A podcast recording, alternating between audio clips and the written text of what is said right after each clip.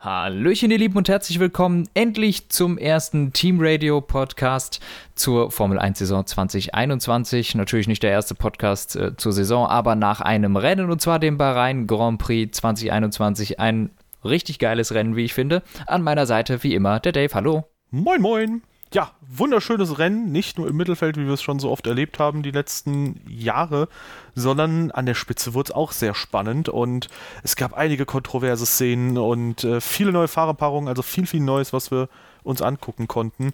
Mhm. Und äh, das ging schon so ein bisschen mit den Trainings los, äh, wo wir auch im Vorhinein schon ein bisschen gequatscht haben. Und da hast du auch gesagt, äh, war auf jeden Fall ein bisschen voller auf der Strecke. Ja, klar, die Trainings jeweils um eine halbe Stunde gekürzt worden, jedenfalls freitags. Und dadurch irgendwie weniger Longruns, viel Setup testen, aber vor allem viel los auf der Strecke, dadurch, dass eine halbe Stunde weniger Zeit ist. Also es ist für die Stunde, für den Zuschauer, äh, wird ein bisschen mehr geboten, wenn man sich dann davor sitzt. Eigentlich gar nicht so schlecht. Es hat sich allerdings weiterhin in den Testfahrten das, oder in den Tests, in den Free Practice Sessions so, hat sich weiterhin das bestätigt, was aus den Testfahrten davor ein bisschen sich angedeutet hat, und zwar, dass Red Bull einfach die, die führende Hand hier ist, und zwar vor Mercedes und McLaren. Ja, definitiv. Äh, Red Bull war das stärkste Auto. Im Training war, glaube ich, Max Verstappen in allen Sessions der schnellste. Ich glaube ähm, auch. Und dann im Renntrim, äh, äh, im Quali, meine ich, vier Zehntel schneller gewesen als äh, Lewis Hamilton. Und wenn Red Bull irgendwo stark ist, dann eigentlich eher nur im Rennen. Und in den letzten Jahren haben wir wenige Poles gesehen von, äh, von dem Team und auch von Max Verstappen. Deswegen umso über oder umso überzeugender auf jeden Fall, dass die da direkt so stark aufgetreten sind. Und tatsächlich äh, in, muss man mal gucken, glaube ich, bei den Trainings, ob das jetzt eventuell wegen fehlender Testfahrten war, dass sie jetzt so viel gefahren sind. Ähm, das wird sich aber zeigen in den nächsten Wochen, ob, das, ob der ja, Trend so ja. anhält, dass sie so viel fahren. Aber war auf jeden Fall sehr schön. Also die Trainings waren sehr interessant mit anzugucken und es war immer was los auf der Strecke, statt dass es einfach still ist. Ja. Ja, also die Trainings waren ganz cool und das Qualifying sowieso auch. Das war wahnsinnig gut. Äh, einige Überraschungen dabei. Äh, für mich Überraschung Nummer eins, äh, Charles Leclerc auf der 4 uff, ähm, eine Zehntel langsamer als Valtteri Bottas. Das ist äh, relativ beachtlich dafür, dass der im Mercedes sitzt. Äh, dann noch Pierre Gasly auf der 5, fand ich auch starke Leistung vom Alpha Tauri-Piloten. Und Danny Ricciardo schlägt seinen neuen Teamkollegen äh, Lando Norris direkt im ersten Qualifying. Auch sehr starke Performance. Ja, außerdem Alonso kommt ins Q3, Lance Stroll kommt ins Q3 überraschend, dass Sergio Perez den Sprung nicht ins Q3 geschafft hat, aber da wollte Red Bull unbedingt die Softreifen vermeiden und hat deswegen gesagt, ja gut, du fährst jetzt nochmal auf den Mediums und wir gucken mal, ob du nochmal nach vorne kommst. Wäre, glaube ich, fürs Selbstvertrauen gut gewesen, dem einfach nochmal mhm. die weichen Reifen mitzugeben, dass der da vielleicht ein bisschen Sicherheit kriegt am ersten Rennwochenende. Hätte letztlich eh nichts geändert, da kommen wir zur Renndiskussion nochmal drauf zurück. Äh, ja, darüber hinaus dann noch stark von Giovinazzi, äh, Teamkollegen Raikkonen um sechs Zehntel distanziert. Äh, ja, und negative Überraschung so gesehen, Ocon und Vettel. Ich weiß, da gibt es diese ganze Thematik mit den gelben Flaggen, aber Vettel hat ja auch eine Strafe bekommen, weil er nicht langsamer geworden ist und oder nicht ausreichend langsamer geworden ja, ist. Jedenfalls bei der, bei der ersten, bei der zweiten dann schon. Ja, äh, ach so, ja, genau, ja. Aber ja, ja. auch insgesamt muss man sagen, ja, vielleicht reicht die Pace gerade so für Platz 15 oder so. Da fehlen halt hier und da trotzdem ein paar Zehntel. Aber ob es dann wirklich viel weiter nach vorne gegangen wäre und insbesondere ob es im Rennen mehr gebracht hätte, ja. ich bezweifle das mal. Ähm, aber ja, das ist halt etwas, was sich dann durchs ganze Wochenende gezogen hat für beide Fahrer. Ähm, ja, aber ein Fahrer, der auch im Quali richtig gut aufgefallen ist und den können wir auch als perfekte Überbrückung fürs Rennen dann nutzen. Oh, sehr schön, ja. Äh, Nikita Matzespin, der ist zweimal äh, im Quali hat er sich gedreht. Äh, einmal sehr, sehr kurios, da hast du noch einen Fun-Fact zuzuliefern. Ja, so, soweit ich weiß, ähm, hat er an seiner, äh, an seiner Bremse rumgespielt, irgendwie in den Motormodi und irgendwie hat er es geschafft, seine äh, Bremse da irgendwas so komisches zu machen, dass nur noch hinten gebremst wurde und ich dann dreht man sich. Also er hat eine falsche Einstellung einfach genommen und äh, dann hat er sich gedreht. Das war so in dem Sinne kein Fahrfehler, sondern ein Bedienungsfehler eines sehr komplexen äh, Computers, der sich Formel 1 Auto nennt. Ich frage mich ja, warum überhaupt äh, Haas so einen Button hat. Und vielleicht kommen diese ganzen Bremsprobleme, die sie all die Jahre hatten, genau durch dieses Thema so. Ja, das ist ja auch nicht das erste Mal, dass Haas Probleme auf der Bremse hat, ne? Das sprechen wir ja auch immer mal wieder an. Und das scheint sich aber irgendwie auch nicht zu bessern. Die haben da ja irgendwas richtig Kacke seit fünf Jahren. Ja, absolut. Also sehr, sehr äh, komische Geschichte. Tatsächlich muss man dann auch sagen, dass äh, Mazepin sein Erbe auch im Rennen angetreten ist. Nachdem es zwei Einführungsrunden gab, hat er sich direkt in Kurve 3 weggejietet in die Mauer. Und War das kürzeste, äh, die, die, kürzeste äh, Formel 1 Rookie-Fahrt seit 19 Jahren übrigens. Ja, geil. Also, der, der trägt sich gerade in sehr viele Geschichtsbücher ein. ähm, der hat sich nach drei Kurven einfach, weil er zu schnell aufs Gas gegangen ist, äh, gedreht. Sehr dumme Geschichte und äh, ja, dummer Fehler auch. Ja. Zugegeben, Schumacher ist dasselbe ein paar Runden später auch passiert, an einer anderen Stelle. Glück des Tüchtigen, äh, da war keine Wand. Ist auch ein Talent, wie du, äh, wie du sagen würdest, aber ähm, der Haas scheint einfach sehr schwierig zu kontrollieren sein und äh, deshalb würde ich jetzt ehrlich gesagt da nicht zu sehr drauf rumhacken, ähm, weil wie gesagt, es ist beiden Haas-Fahrern passiert. Der eine war nur so blöd, sich damit auch noch wirklich das Rennen zu beenden. Ja, absolut.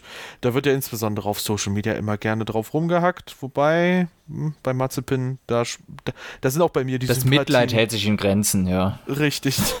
ich fand übrigens im Podcast, äh, den wir zuletzt gebracht haben, die Passage sehr lustig, wo du meintest, so ganz salopp, ja, vielleicht hat Papa ihm ja auch mal ein Formel-1-Auto gekauft, dem lieben Mazepin. Nochmal als kleine mir, Randbemerkung. Ja, mir, aber mir hat die Diskussion über die Überleitung gefallen. Ja, und äh, dass vor allem das so ernst genommen wurde, dass da auch sogar noch äh, auf YouTube ein Kommentar dazu verfasst wurde. Aber finde ich gut, weil wir, wir meinen es ganz offensichtlich sehr, sehr ernst, wenn wir sowas sagen, ne? Ernst ähm, ist mein zweiter Name. Ach cool. nee, das ist ja wirklich ein Name. Also nee, ich, ich, heiße, ich heiße nicht Anton Ernst. Schade. Das, äh, das ist jetzt tatsächlich es ist zwar keine Überleitung, aber ich weiß jetzt tatsächlich nicht, wie wir weitermachen sollen. Gehen wir einfach zu Fernando Alonso. Einen äh, unwürdigeren Fahrer, zu dem sich dieser gesellen kann, hätte man sich kaum ausdenken können. Alonso nach seinem Comeback äh, im Quali richtig stark, direkt ins Q3. Alpine fehlt wohl im Rennen ein bisschen die Pace und ja. Alonso äh, wurde letztlich durch ein Sandwich ausgeschaltet. Und äh, ja, das hat die Bremsen defekt gemacht. Super schade halt einfach für den. Das, das ist so ein DNF, das kann man sich auch einrahmen, oder? Also dieses, wenn, wenn nicht Alonso wäre, der ist schon durch so viel Scheiße ausgefallen, ne? Aber ich glaube, ein, ähm, ein, ein Papier von einem Sandwich ist noch nicht dabei gewesen. Wenn er das irgendwo findet, würde ich mir das einrahmen und irgendwie, guck mal hier, von meinen 400 Retirements, die ich bei McLaren Honda immer hatte, das hier ist aber das Speziellste.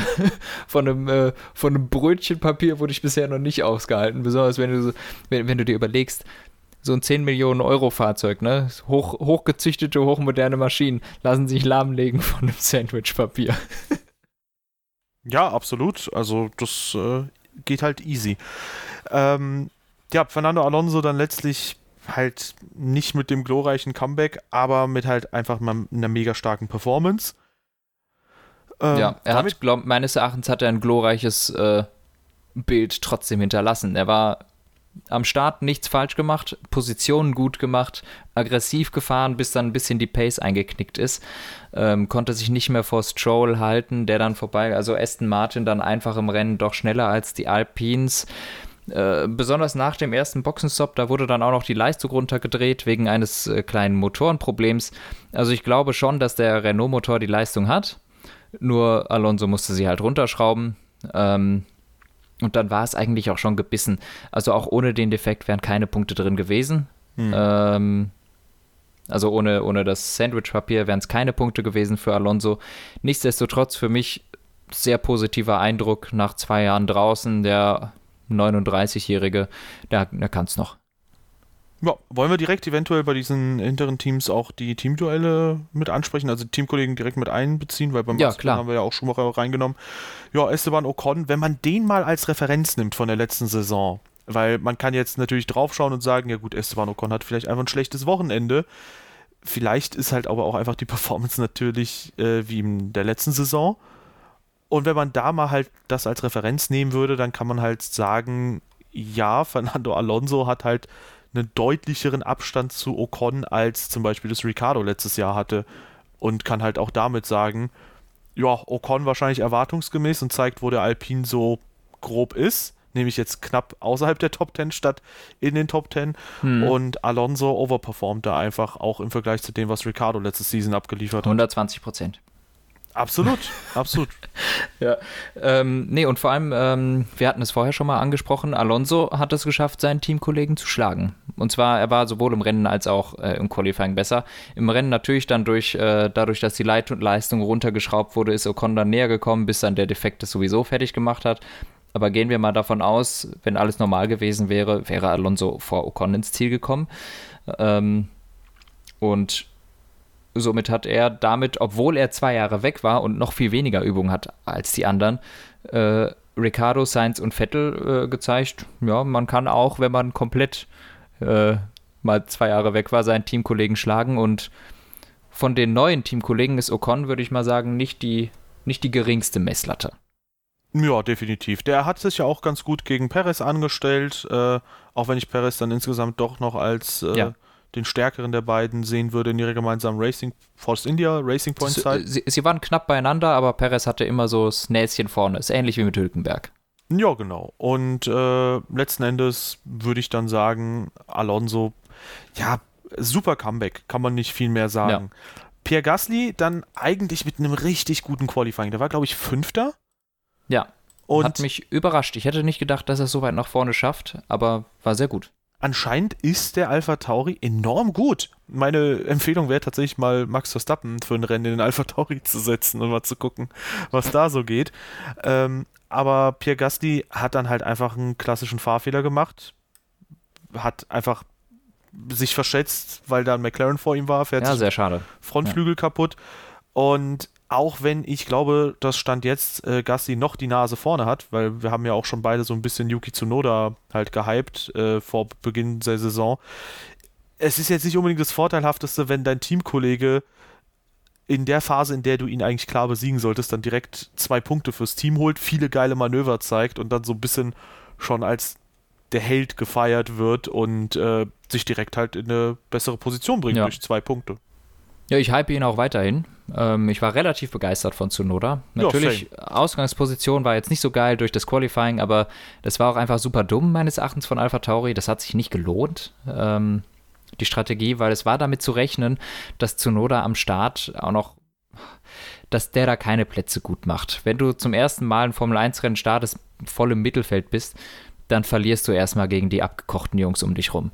Und genauso ist es Tsunoda auch passiert. Der war sehr vorsichtig, aber was aber im Endeffekt einfach das war, was ihn nach vorne gebracht hat, weil wer weiß, was passiert wäre, wenn er nicht vorsichtig gewesen wäre. Somit hat er zwei, drei Positionen verloren und die sich halt einfach wieder zurückgeholt und zwar mit ziemlich guten Manövern. Also ähm, könnte man fast meinen, er hat bei Ricardo abgeguckt, wie man bremst, aber es war, war cool, war gut. Ja, ich fand die Manöver auch genial und äh, tatsächlich, ja, möchte ich auch sagen, äh, 1 zu 1 äh, Ricardo das ist halt richtig, richtig geil gewesen.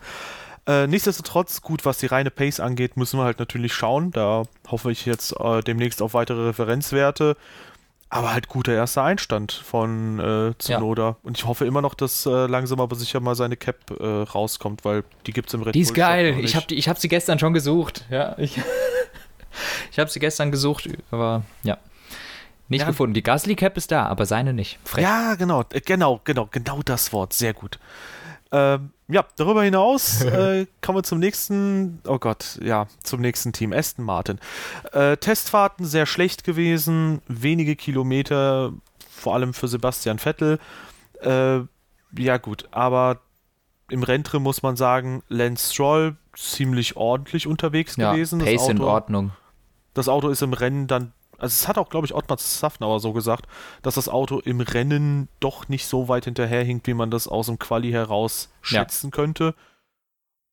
Ja, und jetzt kommen wir zu dem unangenehmeren Part. Bei Sebastian Vettel lief es das gesamte Wochenende nicht. Da lief es äh, im ersten Quali überhaupt nicht und da lief es halt auch im Rennen überhaupt nicht. Und natürlich kann man jetzt alles Mögliche wieder relativieren wollen, aber das war halt einfach gegen ohnehin einen der vielleicht fünf schwächsten Fahrer im Feld eine sehr, sehr schlechte Vorstellung. Ja. Ja, plus. Es ist schwierig darüber zu reden. Es ist ganz schwierig darüber zu reden, weil es kaum positive Sachen gibt. Und man liest natürlich auch immer wieder Sachen, die die, die, die Leistung von Sebastian äh, relativieren. Aber man, man muss es auch einfach mal sagen, es ist einfach schlecht. Auch, auch für die Umstände, dass er wenig getestet hat, ist es einfach eine inakzeptable Leistung gewesen von Sebastian Vettel. Auch, dass er die gelben Flaggen hatte. Er war zu keinem Zeitpunkt auf Pace mit Stroll ähm, und er war auch im Rennen auf einem völlig anderen Planeten unterwegs. Einstoppstrategie, ja, aber trotzdem ist der Zeitenabstand viel zu groß gewesen. Da hat überhaupt nichts gestimmt. Und also die Pace war unterirdisch und sein, sein Fahrstil war, ja, was ist, wir wissen alle, was passiert ist. Er ist Ocon hinten drauf geballert, völlig unnötig, Situation völlig falsch eingeschätzt. Es hat sich leider nichts geändert zu letztem Jahr bis jetzt.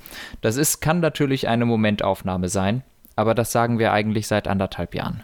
Ja, und es geht genauso weiter, wie es aufgehört hat. Das Ding ist halt einfach, ähm, es ist natürlich schön, Vettel gegen Raikönnen und Alonso und Sainz fighten zu sehen. Das war auch schön. Aber das Ding ist, es ist bei Vettel komplett on or off. Also, während du bei vielen Fahrern sagen kannst, die fighten vielleicht hart, aber es bleibt irgendwo immer in einem fairen Rahmen, kannst du halt bei Vettel fast schon äh, einen Countdown setzen, wie viele Zweikämpfe das sind, bis er dann irgendwo mit jemandem kollidiert. Und es ist halt letztlich seit fünf oder sechs Jahren immer dieselbe Leiert. Und das hat wirklich nicht erst 2018 mit Hockenheim angefangen, nee, das war schon 2016 so, wo er beim Start in Malaysia Rossberg abräumt, wo viele, viele, viele Sachen passiert sind. Und äh, seitdem ist es bei Vettel halt so, entweder er macht richtig geniale Manöver. 2017 Spanien fällt mir ein gegen Bottas, war richtig genial. Mhm. Oder er fährt halt einfach äh, überhart. Er hat sich halt unmittelbar danach entschuldigt äh, bei Ocon, aber ja, irgendwie, ich weiß nicht. Also, wenn Ferrari ihn jetzt manipuliert haben soll, wenn man das jetzt auch Aston Martin von mir aus vorwerfen möchte, ja gut, hm, warum werden halt nicht, äh, wurde auch, warum wurde auch nicht Perez äh, ja, manipuliert? Und die nächste Frage, die sich halt einfach jedem stellen sollte, ist Stroll halt die höchste Messlatte, die man sich so vorstellen kann in der Formel 1, weil wir haben das Teamduell-Thema angesprochen. Selbst Ricardo fehlt zu Norris, der eine höhere Messlatte sein dürfte, nur 20 Sekunden. Sainz fehlen zu Leclerc 8 Sekunden. Ja. Ähm, und, und, man kann den direkten, ja. Giovinazzi Raikönen ist enger. Selbst Ocon Alonso wäre vermutlich enger gewesen. Also, come on. Ja, also man, man muss halt dazu sagen, ähm, man kann einen ganz direkten Vergleich ziehen. Perez hatte Stroll relativ gut im Griff. Und Perez hätte Stroll auch dieses Jahr relativ gut im Griff. Und dann muss Vettel Stroll auch relativ gut im Griff haben. Wir haben beide eigentlich vorausgesagt, dass er es hat. Also ich. Oder? Hatten wir das? Also ich auf jeden Fall, du glaube ich auch, ne? Wir sind beide davon ausgegangen, dass, dass Vettel Stroll im Griff haben wird. Das mag vielleicht noch kommen, aber der Abstand im Moment ist gigantisch. Und äh, dafür, dass es wirklich eigentlich nur Stroll ist. Wir sagen auch selbst immer, Stroll wird unterschätzt, denn der ist ein guter Rennfahrer. Ja, ist er. Da bleibe ich auch dabei. Allerdings haben wir ein qualitativ sehr hochwertiges Feld. Absolut. Und ja. Stroll ist ein guter Fahrer, aber er ist eigentlich schlechter als alles, was in den Top 5 Teams rumfährt. Und das ist, das ist leider so, auch wenn er ein wirklich guter Rennfahrer ist. Es liegt einfach daran, wir haben eine sehr, sehr hohe Qualitätsdichte in der Formel 1. Ja. Ich würde halt jetzt sagen, äh, wird es wahrscheinlich vier Fahrer, fünf Fahrer vermutlich geben, die schwächer sind als er, wenn man jetzt auch mal komplett von Vettel absieht. Äh, Mazepin und wahrscheinlich sogar Schumacher noch wegen ja, Rookie-Status. Dann vielleicht noch Zunoda, Giovinazzi, Giovinazzi und Latifi, aber dann endet es halt auch. Ja. Und selbst bei Zunoda zum Beispiel musst du halt ein Fragezeichen dahinter setzen, weil der halt eine gute Performance abgeliefert hat. Insgesamt, äh, ja, einfach nicht gut. Und ähm, ich weiß nicht, so langsam aber sicher, wir, wir haben das Thema häufig übersprungen, deswegen haben wir uns dazu entschlossen, heute mal wirklich darüber zu reden. Man macht sich auch immer wieder damit angreifbar, wenn man Sebastian Vettel kritisiert, aber es muss halt auch mal wieder gesagt werden, damit man irgendwie auch die Leute erdet, weil ich weiß, ich habe irgendwie das Gefühl, dass da halt immer irgendwo anders der Schuldige gesucht wird, aber sobald halt Vettel da die Kritik abbekommt, äh, wird halt so oft relativiert also keine Ahnung, Bottas wurde so oft aus seinem Cockpit rausdiskutiert und der Abstand war zu einer höheren Messlatte, nämlich Hamilton, nie so groß wie der zwischen den beiden Ferrari oder jetzt gar zwischen Stroll und Vettel. Ja. Und wo man jetzt auch schon sagen muss, Sainz ist nach einem Rennen näher an Leclerc dran, als es äh, Sebastian eigentlich in einem Jahr war. Ja. Äh, natürlich gibt es ein paar Rennen, die eine Ausnahme sind, aber Sainz sitzt zum ersten Mal im Ferrari und war jetzt acht Sekunden hinter Leclerc im Ziel. Das ist ziemlich stark und äh, das haben wir eigentlich von Vettel Letz äh, letztes Jahr überhaupt nicht gesehen. Und äh, ja, nee, es gibt keinen Und. Ja. Ich es glaube, ist, es ist einfach enttäuschend. Es ist eine ziemlich ernüchternde Performance. Und man kann immer ein bisschen Hoffnung haben, dass es besser wird. Zugegeben habe ich im Moment diese Hoffnung nicht. Also ich glaube nicht, dass da viel kommen wird dieses Jahr. Ja, Zustimmung. Ich finde es halt schade, ähm, auch weil ich natürlich immer so ein bisschen die vergangenen Jahre mit im Blick habe. Natürlich kann man jetzt wieder sagen, ja, komm, die ganzen Teamduelle sagen nichts aus. Taso Marquez war ja auch vor Alonso in dem 2001er äh, Teamduell und so weiter und so fort. Teamduelle machen was aus, sobald es nicht das langsamste Auto ist ja, wo du durch Zufall mal weiter vorne ja. bist. Ähm, hat man bei Robert Kubica und Russell ganz gut gesehen. Aber ja. ansonsten kannst du halt ganz gut das als Gradmesser nehmen. Und jedes Duell, was halt irgendwie Vettel schlecht aussehen lässt, lässt halt Raikönen noch viel mehr wie einen absoluten Dulli dastehen. Und das nervt mich natürlich ja auch, weil ich halt nach wie vor Raikönen sehr sympathisch finde. Und jetzt halt mich fragen muss, nach den letzten zwei, drei Jahren, Punkt 1, gut zu Leclerc kommen wir noch. Ähm, haben wir den eventuell viel zu krass eingeschätzt. Ähm, weil wenn auch äh, jetzt Lance Stroll Vettel so im Griff haben sollte, schwierig. Äh, und Punkt 2, wie ist dann die gesamte Ferrari-Fahrerpaarung 2018 oder 17 zum Beispiel dann einzuschätzen? So, damals hat man noch gedacht, ja gut, ist halt die zweitstärkste Fahrerpaarung nach der von Mercedes. Heutzutage muss man sagen, hm, vielleicht eher so die dritt-, viert-, fünftstärkste? Mhm. Oder was ist da genau los? Also ist der Ferrari 2017, 18 vielleicht einfach so drastisch viel besser gewesen, als es alle vermuten? Und es hat, haben einfach nur die Fahrer gefehlt. Und das wirft für mich persönlich halt so viele Fragen auf und ja, äh, das Traurige dabei ist, wir werden, wir werden nie eine genaue Antwort darauf wissen. Wir können es nur vermuten, äh, dass einige Fahrer 2018 im Ferrari Weltmeister geworden wären, zum Beispiel. Würden mir mehrere einfallen. ähm, Noch zwei, aber, drei. Auf jeden Fall. Ja. Was denkst ja schon du? mehrere. Verstappen, Alonso, Ricardo würde ich auf jeden Fall schätzen. Ja, dann kann man sich ja überlegen, von der heutigen Pace, ja, Leclerc, ne?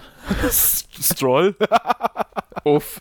Ja, okay, äh, wir Nein, wollen mal Quatsch. nicht übertreiben. Nein. Ja, ja. Ähm, ja, aber zum Beispiel, zum Beispiel so Leute wie Leclerc. Wenn der da schon zu, nicht seine erste Saison fahren würde, selbstverständlich hätte der es 2018 nicht geschafft, aber auf seinem heutigen Level selbstverständlich.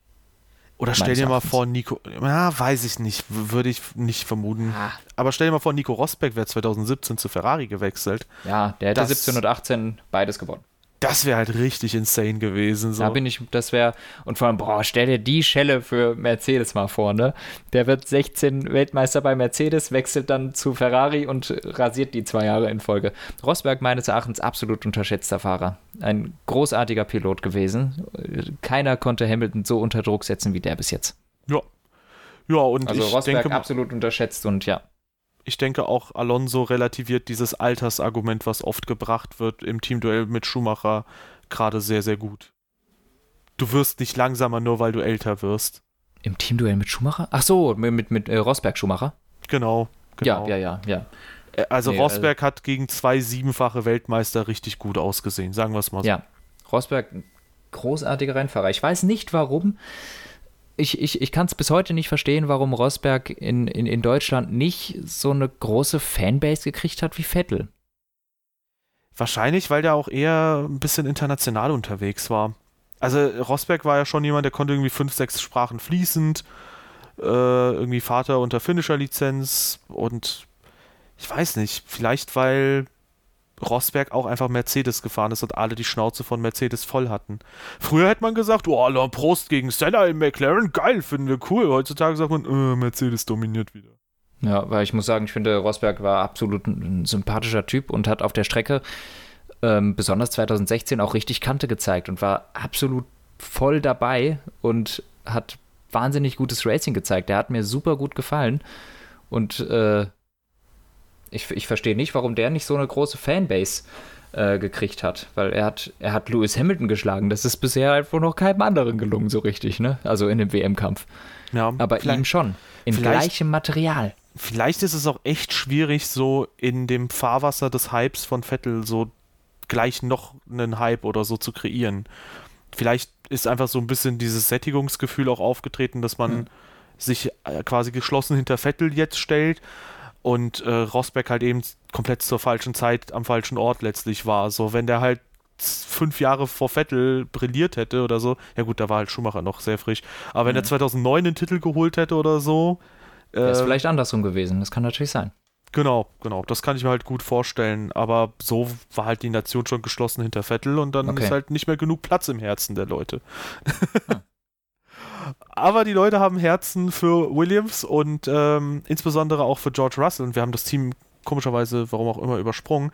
Ähm, Latifi hat das Auto vier Runden vor Schluss abgestellt, fünf Runden vor Schluss. Äh, Gasti hat es auch übrigens abgestellt.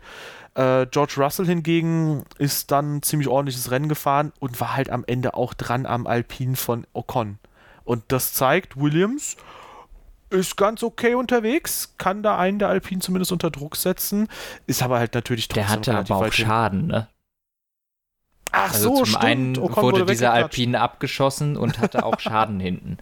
Ja, stimmt, also das, stimmt. Das stimmt. ist ein unfairer Vergleich ein bisschen, weil der, dieser, dieser, dieser Abschuss hat ihn sicher 10 Sekunden oder so gekostet und Schaden am Heck hatte er auch. Ich fühle mich gerade sehr blöd, weil ich das komplett verdrängt hatte. Oh Gott, oh Gott.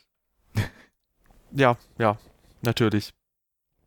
Jo, ansonsten äh, davor haben wir die beiden Alfa Romeo auf 11 und 12. Äh, Alfa Romeo nicht ganz so stark, wie ich sie erwartet hätte. Wir haben ja das Thema Überleitung heute auch schon angesprochen. Mhm. und im Rahmen dessen hatte ich ja gesagt, ich denke, die sind fast so stark wie Ferrari. Wobei. Das hast du noch nie gesagt, nein, Spaß.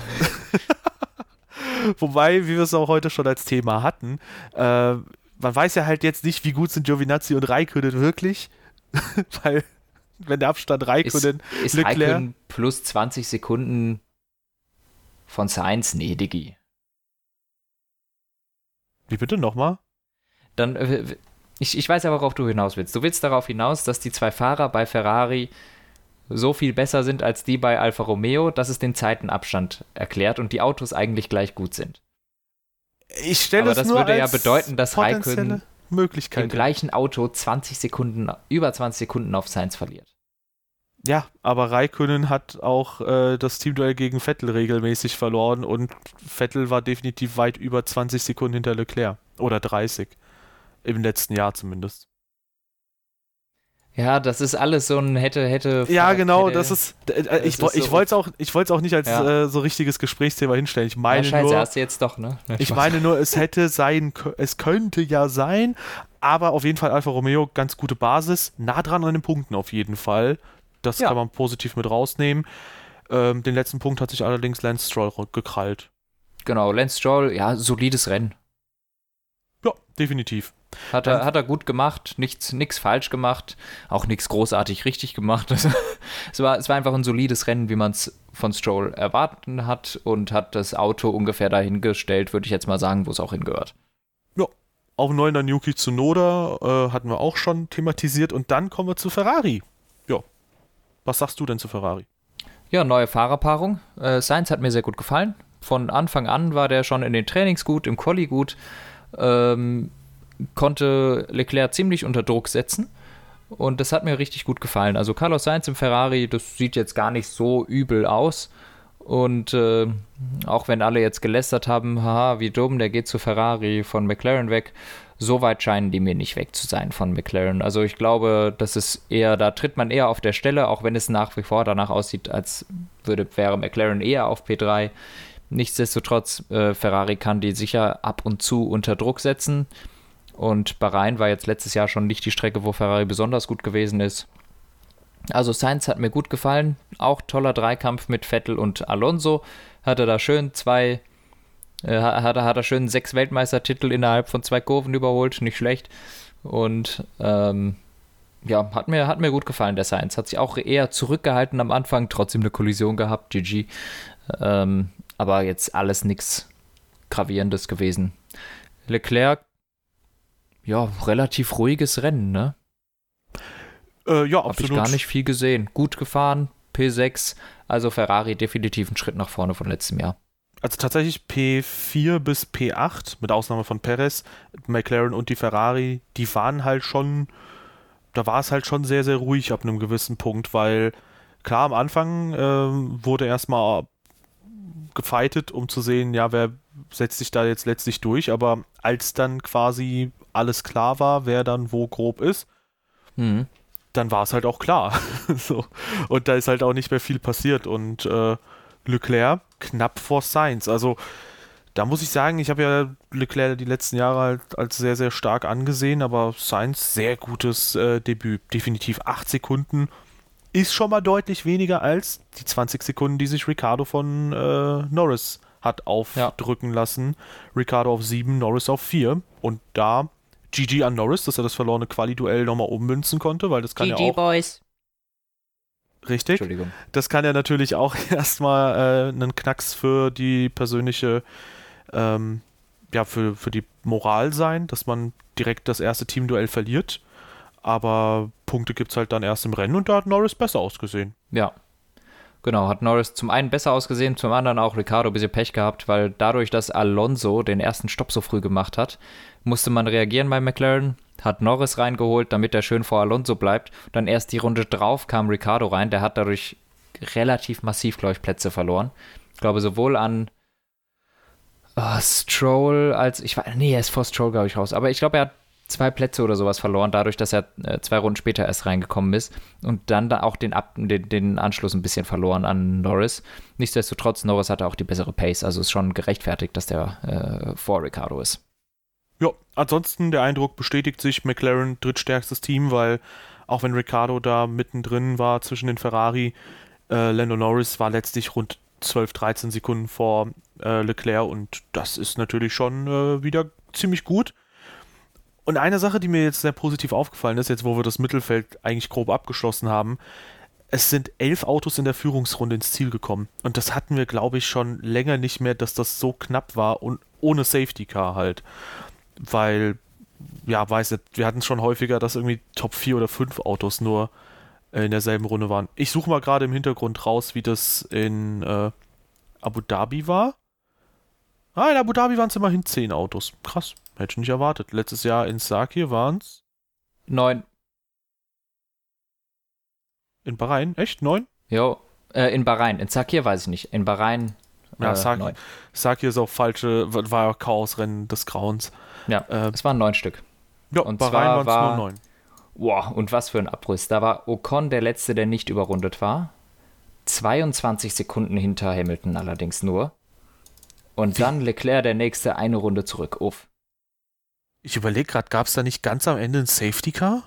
Wodurch die vorne eingesammelt wurden? Das hört sich so an. Das kann ja sonst nicht sein, dass der nur 22 Sekunden hinten ist. Das war ja irgendwas mit Perez, der das Auto abstellen musste, glaube ich.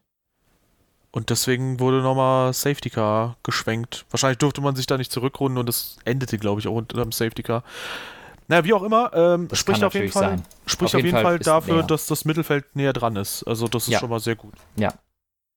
Ja, ähm, Sergio Perez musste Ach. vor dem Rennen äh, erstmal feststellen, dass sein Red Bull ein Windows-Update braucht. Einfach einen Restart macht äh, aus der Box gestartet, Glück im Unglück gehabt, dass es Matze-Spin gibt, äh, wodurch er nicht mit komplett unterkühlten Reifen losfahren musste und ähm, also er musste schon losfahren, aber konnte durch die Safety-Car-Phase wieder aufstießen, konnte auch nochmal Ja. die Reifen wechseln, hat auch nicht ewig viel Rückstand gehabt durch eben Boxenstopp-Start, äh, den er da machen musste, während alle anderen eine zweite Einführungsrunde machen. Und äh, ja, gute Aufholjagd auf P5, auch wenn das jetzt nicht eine gigantisch starke Leistung war. Letztlich war er 50 Sekunden hinter Verstappen. Trotzdem guter erster Einstand. Ja, solide dafür, dass er jeden überholen musste im Feld. Ich habe es äh, äh, ja. so formuliert äh, in meinem Race Recap auf YouTube, dass ich gesagt habe, äh, er hat von der letzten Position aus das geschafft, was Albon aus Startreihe 3 oder 4 geschafft hat. Nämlich auf Top 5 oder so gerade so. Ich wollte gerade sagen, wann, wie oft so. ist Albon denn überhaupt in die Top 5 gekommen? Seien wir ehrlich, das war vielleicht drei, vier Mal. Ja, auf jeden Fall irgendwie. Er hat am Ende gegen die ganzen Mittelfeldautos gekämpft, aber halt natürlich mit dem Start vom letzten Platz aus, was Albon so nicht hatte in der Form. Ja, nö, fand ich in schon- Ordnung. War keine, war, war, war nicht. Es, es ist halt nicht Verstappen, der da drin sitzt, ne? aber äh, und es ist auch nicht Ricardo, aber es ist gut. Ja, bevor wir dann auf das große Duell zu sprechen kommen, Bottas auch sehr gutes Wochenende tatsächlich. Ähm, der Abstand lässt ein bisschen, oder durch den Abstand kann man sich täuschen lassen. Da hat man ihn reingeholt für die schnellste Runde nochmal. Äh, hat er auch geholt. Realistisch, wie, wie, wie weit war er hinten? 10, 15 Sekunden, aber schon, ne? 16 Sekunden, allerdings auch nur, weil sein zweiter Stopp 11 Sekunden gedauert hat. Ach ja, der war shit, ne? Ja. Richtig. Deswegen im reinen Renntrim hat äh, Bottas 8 Sekunden zu Hamilton verloren. Das ist okay. wir, haben, wir haben so viele Teamduelle bequatscht. Also 8 Sekunden zum Teamkollegen ist halt super gut. Das ist okay. 8 Sekunden zu Hamilton darf man gerne verlieren. Ja. Jay zum Beispiel hat ihn da trotzdem kritisiert auf Twitter, wo ich mir denke so, ah, Jay, warum? Aber ja, egal. Mittelfeldfahrer halt, ja. Ja, ja, ja. Oder vielleicht trotzdem einer der Top 5 Fahrer, wie sich so langsam aber sicher rauskristallisiert. Ähm, jo, Da sag ich mal nichts zu. dann kommen wir zu Hamilton gegen Verstappen. Ja, Hamilton hat gewonnen, Verstappen nicht. Und somit verabschieden wir uns. Nein. Da gibt es ja so ein paar Kontroversen. Vielleicht können wir mit den Ah. nicht-Kontroversen anfangen. Red Bull hat klar das schnellere Auto gehabt. ja, Mercedes die bessere. Strategieabteilung. Ja, Ähm, Hamilton kam früher rein für den ersten und den zweiten Stop. Ist auf dem im, im zweiten Stint halt super wenig gefahren und äh, auf Hard halt da schon. Hm. Und der dritte Stint auf Hard war halt doppelt so lang wie der zweite Stint. Äh, Ja. Also der dritte Stint insgesamt war so lang wie der, doppelt so lang wie der zweite Stint. Super, super strange Schöner Geschichte. Äh, ja, ich musste ein, zwei Mal korrigieren mittendrin, aber wenn man die korrigierten Versionen nimmt und den Rest rausstreicht, ergibt sogar Sinn. Ähm, nee, tatsächlich äh, sehr, sehr strange Geschichte äh, kam dann in Kurve 4 zusammen. Ja, Anton, was ist mit der berüchtigten Kurve 4 los? Boah, also ich habe bis jetzt blicke ich noch nicht so ganz durch und ich weiß auch nicht so richtig, was ich von dem ganzen Kram halten soll. Also, es ist wohl so gewesen, dass Track Limits nicht gelten fürs Rennen. Fürs Qualifying sehr wohl, fürs Rennen nicht. Ein schlaues Team weiß das. Ein nicht so gut vorbereitetes Team weiß es nicht. Äh, somit hat Hamilton 29 Mal in dem Rennen diese Track Limits ignoriert und ist geradeaus gefahren, bis dann Michael Masi sich dazu entschieden hat, dass es jetzt doch Track Limits gibt. Ja, Und an der Stelle übergebe ich an dich. ja okay. Ähm, ich möchte anmerken, auch Fahrer wie Charles Leclerc haben die Track Limits halt da so genutzt, wie es eben vorgegeben war. Der genaue Wortlaut ist, für Kurve 4 werden die Track Limits not monitored. Das heißt, es wird nicht überwacht. Und jetzt haben wir folgendes Szenario. Natürlich kann man sich beschweren, ey, das ist super dumm, dass man es mitten im Rennen wechselt. Finde ich auch. Ja, auf, auf jeden Fall ist das super dumm. Es ist allerdings auch super doof, äh, zu sagen, es ist irgendwie Red Bull gegenüber unfair, weil Hamilton durfte es bis dahin, jetzt darf es Max Verstappen nicht, weil bis dahin durften es alle und Red Bull hat die Hausaufgaben nicht gemacht, genau wie Mercedes letztes Jahr in Monza die Hausaufgaben nicht gemacht hat, genau wie sie in Sochi die Hausaufgaben nicht gemacht haben, so hat Red Bull dieses Mal die Hausaufgaben nicht gemacht. Und Hamilton hat diesen legalen, bis dahin legalen Vorteil genutzt, weil er und das Team besser vorbereitet waren. Das hat Red Bull sich dann selbst zuzuschreiben. Und ab da ist es immer noch für alle gleich. Jetzt allerdings mit der Einschränkung, jetzt dürfen alle nicht extenden. Und selbst wenn dieses Thema mit dem Extenden oder nicht Extenden nicht aufkäme, also A, es gibt keinen unfairen Vorteil, das wollte ich damit aufzeigen. Und B, selbst wenn das nicht wäre, du darfst neben der Strecke halt nicht überholen. Und das ist seit Jahren Das so. ist schon das hat immer auch so. Und das hat auch Lando Norris beim Sky-Interview gesagt. Der hat gesagt, ey, ich wusste, dass du halt äh, da extenden kannst, aber ich weiß, du darfst kein Gaining an Advantage machen. Und er Ja. hatte auch anscheinend auch eine Zweikampfsituation mit jemandem, den er wieder vorbeigelassen hat, weil er wusste, sonst wirst du von der Rennleitung zurückgepfiffen. Also ist ja, das wusste ich nicht. Ähm, aber ja, klar, dieses Gaining an Advantage ist, das, das haben wir schon immer, das ist halt so. Ähm, und im Endeffekt war es dann so, dass äh, die Rennleitung instant Kontakt mit Red Bull aufgenommen hat und äh, denen gesagt hat, dass Verstappen Hamilton wieder vorbei äh, gehen lassen muss, vorbeiziehen lassen muss. Ja, egal. Ja. Ähm, das war wohl relativ instant und dann hat das Verstappen auch sofort gemacht. Äh, jetzt ist die Frage, mein erster Gedanke war, hä, wie dumm? Soll der die fünf Sekunden einfach rausfahren? Andere Sache natürlich, die Rennleitung hat sofort mit denen geredet. Die Wahrscheinlichkeit ist hoch, dass es nicht auf eine 5-Sekunden-Strafe hinausgelaufen äh, wäre, sondern dann auf eine, die so groß gewesen wäre, dass, es eh, dass er eben hinter Hamilton kommt, wenn die Rennleitung schon sagt, du musst ihn jetzt vorbeilassen. Weil wenn du es dann ignorierst, ist es ja konsequentes Ignorieren der äh, höheren Macht. Und dann ist das keine 5-Sekunden-Strafe mehr. Von dem her insofern nichts falsch gemacht. Red Bull musste Hamilton wieder ziehen lassen. Meine, die, die Analyse meiner Wenigkeit allerdings hat Verstappen das nicht besonders clever gemacht, wie er Hamilton vorbeigelassen hat. Und zwar ist er von der Ideallinie runter auf die sandige Linie daneben, hat sich somit in eine ein bisschen die Reifen sandig gefahren und auch noch in eine schlechtere Position gebracht für die nächste Kurve. Ähm, jetzt mal ausgehend davon, dass er ihn auf dieser Geraden vorbeilassen musste, wäre es meines Erachtens viel cleverer gewesen, wenn er einen Tacken langsamerer geworden wäre, also etwas vom Gas gegangen wäre, aber auf der Ideallinie geblieben, um Hamilton auf die dreckige Seite zu schicken. Und somit hätte er nicht diesen Nachteil gehabt, den er dann deutlich gemerkt hat, dass er in den nächsten vier, fünf Kurven überhaupt nicht mehr mithalten konnte. Er musste Hamilton ziehen lassen, weil er irgendwie dann, was weiß ich, Temperatur nicht in den Reifen hatte, irgendwas hat nicht mehr gestimmt. Und das hat ihm im Endeffekt natürlich dann auch den Sieg gekostet. Und da muss man jetzt leider das auch Verstappen, der meines Erachtens ein gutes Rennen gefahren ist, wieder zuschreiben. Bisschen geduldiger sein. Er hätte ihn dann halt ansonsten auf der Startziel in der nächsten Runde geknackt, ne? Seien wir ehrlich. Ja. Ja, also, ähm, wie gesagt, das ist halt eine Geschichte, da kann, da müssen sich Red Bull und äh, Verstappen an die eigene Nase fassen.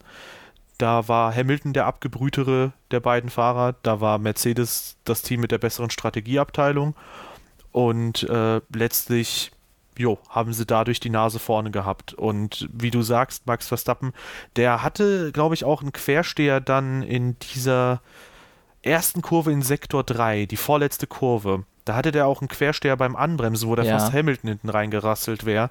Und ich glaube, auch das dürfte dann halt durchaus durch fehlenden Grip durch die Marbles oder so Ja, kann alles sein. sein. Auf jeden Fall im Endeffekt, es sieht so aus, als sei alles beim Alten, denn Lewis Hamilton gewinnt vor äh, Verstappen und Valtteri Bottas. Allerdings muss man sagen, Red Bull das beste Auto, Hamilton der beste Fahrer. Ähm, es war wahnsinnig zu sehen, dass er jetzt doch mit, den, mit einfach einem schlechteren Auto trotzdem es schafft, einen Fahrer des Kalibers Max Verstappen zu schlagen. Und meines Erachtens Verstappen der zweitbeste Fahrer im Grid. Also, wenn du Hamilton in deinem Team hast, das ist eine, eine Waffe, die du einfach besitzt. Er hat seine Reifen gestreichelt, er hat äh, diese Strategie umsetzen können und das war einfach eine großartige Leistung und äh, zeigt eigentlich, dass es nicht nur am Auto, am Mercedes liegt, dass im Endeffekt Hamilton vorne ist, sondern in diesem Fall hat er eine schwierige Strategie, eine riskante Strategie so umgesetzt, dass er gewinnt. Und das ist typisch für Lewis Hamilton. Und das macht er immer wieder. Und jetzt haben wir mal wieder die, äh, die Phase, dass Mercedes nicht unbedingt das beste Auto ist. Vielleicht ist es irgendwann Saison, äh, im Laufe der Saison das beste Auto. Im Moment aber nicht. Und das sind eigentlich die Rennen, wo Red Bull Kapital draus schlagen muss. Und Hamilton schafft es trotzdem daraus, dann selber als Gewinner rauszugehen. Würde ich auch sagen. Es wird halt zu sehr als selbstverständlich wahrgenommen, hey, der hat immer das beste Auto, deswegen ist er immer Weltmeister. Würde ich halt sagen, ist halt an der Stelle für dieses Jahr eindeutig widerlegt und wir betonen es ja immer wieder, dass wir glauben, dass es auch 2017 und 2018 letztlich so war, dass halt eben der Mercedes nicht eben das beste Auto war. Und auch Mercedes hat da halt Fehler gemacht. Insbesondere 2018 erinnere ich mich noch zurück, dass da nicht unbedingt immer alles gepasst hat und auch da halt Hamilton immer wieder mit dem kühlen mhm. Kopf unterwegs war. Und ja, ich denke, äh, das war halt eine sehr, sehr eindrucksvolle Performance dessen, dass halt eben Hamilton halt nicht einfach nur glücklich im besten Auto ist, sondern wie du sagst, das ist eine Waffe. Es ist halt einfach, und aus meiner Sicht lässt sich das nicht mehr wegdiskutieren er ist halt einfach Absolut der mit nicht. Abstand ja. beste Fahrer im Feld. Weil, ja. und das ist jetzt der Punkt, der dazu kommt, das gilt vielleicht hier noch nicht für, ähm, aber wenn man jetzt Verstappen für einen WM-Titel schon mal tippt, wie du das letzte Mal gemacht hast, ähm, da muss man bedenken, dass es ja letztlich so ist, äh, dass äh, trotzdem Verstappen nie in einem WM-Zweikampf war. Und natürlich kommen da noch mal ganz andere Drucksituationen zustande. Mhm. Und Vielleicht ist Verstappen auf eine Runde gesehen, auf ein Rennen gesehen, auf mehrere Rennen gesehen, auf Hamilton-Niveau. Aber über eine Saison hinweg, da macht Hamilton halt vielleicht ein, zwei weniger solche Fehler. Da müssen wir es noch sehen. Und wenn dann Druck dazu kommt, dann vielleicht noch ein, zwei weitere weniger, also noch weniger Fehler. Und äh, letztlich kann das halt eben einen riesen Unterschied ähm, machen. Ja. Ja, ja im, im, Endeffekt muss ich sagen, ich habe mich äh, gestern, das ist inzwischen Montag, ich muss sagen, ich habe mich wirklich ein bisschen geärgert. Ich habe es mir sehr gewünscht für Verstappen. Äh, ich war relativ frustriert nach dem Rennen. Äh, zur gleichen Zeit aber auch einfach beeindruckt. Also ich, ich, ich saß dann da so ein bisschen gefrustet, ne, dass Verstappen nicht gewonnen hat, weil das ist so mein, mein Tipp gewesen und auch der, auf den ich jetzt setze einfach dieses Jahr. Aber im Endeffekt saß ich dann da, war frustriert, aber einfach beeindruckt, dass Lewis Hamilton es trotzdem hinkriegt. Ja, dass er trotzdem besser ist, trotzdem gewinnt. Und das ist einfach jetzt gerade die Zeit, die wir haben. Es ist, wir sehen hier etwas wirklich Besonderes, ja. Dass Lewis Hamilton von Sieg zu Sieg fährt. Das ist äh, meines Erachtens einfach nur beeindruckend. Er hat ein gutes Auto, aber er ist auch einfach äh, ja, wahnsinnig gut. Und ja. ich finde das beeindruckend, auch wenn es gleichzeitig frustrierend ist für ja, teilweise auch für den Sport, weil es ist natürlich für den Sport unattraktiv, wenn am Ende das gleiche Kürzel immer oben ist. Das, das ist leider so. Aber das, dieses Kürzel steht verdient da oben. Deshalb ähm, gilt es, das einfach zu akzeptieren. Ja. Man muss einfach aufhören, das so als äh, eine Besonderheit zu sehen, dass halt der beste Fahrer im besten Auto ist. Das ist über Jahrzehnte hinweg sehr, sehr oft so gewesen. Ein Senna und ein Prost und ein Menzel und wer nicht noch alles. Auch Alonso, die waren im besten Auto unterwegs und konnten da ihre Titel mit einfahren. Und wenn du halt mal im zweitbesten Auto bist, dann ist halt die Frage, kannst du da einen Unterschied machen oder nicht? Und einige, einige Fahrer können das halt machen, andere nicht. Und ähm, auch wenn du in Ausnahmesituationen irgendwie den Fahrer hast, einen Fahrer hast, der vielleicht im zweitbesten Auto Weltmeister wird, im Regelfall wird der Fahrer mit dem besten Auto auch Weltmeister. Ja. Es sei denn, er liegt halt wie Niki Lauda irgendwie ein halbes Jahr im Krankenhaus, während halt James Hunter einfach alle Rennen konkurrenzlos bestreiten ja. kann. Ja. Wie, ja. wie gesagt, hatten, hatten wir ja schon mal darüber geredet, 18 war sicher der Ferrari das beste Auto. Aber auch zum Beispiel 2008 und schon wieder ist es Lewis Hamilton. Der Ferrari war garantiert 2008 das bessere Auto als der McLaren. Die haben viel mehr gewonnen, aber Hamilton war da einfach naja, er war auch schon Lewis Hamilton 2008, ne? Ähm, die waren da sehr dicht beieinander, die Fahrzeuge. Aber im Großen und Ganzen war der Ferrari sehr gut. Ähm, da natürlich dann mit dem Nachteil für die beiden Ferrari-Fahrer, dass die beiden sich gegenseitig die Punkte weggenommen haben, natürlich, ne? Weil am Anfang der Saison bei Ferrari gab es noch, wusste man noch nicht, wer von den zwei fährt um die WM. Und äh, insofern hat mal Raikön gewonnen, mal Massa. Dann gab es so ein Silverstone-Rennen, wo sich Massa zehnmal gedreht hat. Im Endeffekt war Massa dann der, der weiter vorne war. Aber Lewis Hamilton hatte zum Beispiel keine Konkurrenz in seinem Team. Also mit Kovalainen. Und alles, was McLaren gewonnen hat, wenn die vorne waren, war es immer Lewis Hamilton. So gewinnt man natürlich auch im zweitbesten Auto. Ja, ja äh, auch 2007 würde ich als äh, bekennender Raikkonen-Fan sagen, dürfte der Ferrari wahrscheinlich einen Tacken stärker gewesen sein. Insbesondere, hm, wenn man sieht, wo Raikkonen die Jahre danach halt so unterwegs war. Ähm, eine Sache möchte ich aber auch nochmal anmerken, weil immer wieder gesagt wird, Hamilton fährt doch nur gegen Wasserträger. Weißt du, auch rückwirkend Weltmeister, also wenn sie erst zum Ende der Karriere Weltmeister wurden, wenn man das dann auch nochmal quasi zurückscheinen lässt. Weißt du, gegen wie viele Weltmeister äh, zum Beispiel ein Schumacher angetreten ist? Lass mich rechnen. Einen. Hm, zwei tatsächlich. Das okay, war Piquet, da, da, noch da, Okay. War Piquet? Piquet im, ja genau, im ersten Jahr im Benetton. Ah, das wusste ich nicht. Das halbe Jahr.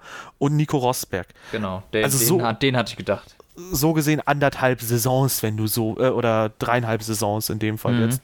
Ähm, das mit Piquet würde ich halt auch nur, also das äh, ist halt, das zählt nicht. Das, das ist halt Kosmetik. Äh, Jensen Button hatte, äh, nee, äh, Lewis Hamilton hatte als Teamkollegen Jensen Button als amtierender Weltmeister ins Team gekommen. Mhm. Fernando Alonso als amtierender Weltmeister ins Team gekommen. Klar, der hatte Kovalainen und jetzt auch Bottas, die schwächer sind, aber der hatte dann auch Nico Rosberg. Drei Jahre äh, gegen Schumacher das Teamduell gewonnen, dadurch halt auch in einer gewissen Position im Team und auch Rosberg ist halt re jetzt retrospektiv dann Weltmeister geworden. Da könnte man natürlich auch sagen, im überlegenen Mercedes, ja trotzdem, Hamilton ist halt einfach dreimal rückwirkend gegen Weltmeister gefahren und halt über viele Jahre hinweg. Ja, und Alonso, Button, Rosberg, das sind schon mal drei Hausnummern, ne?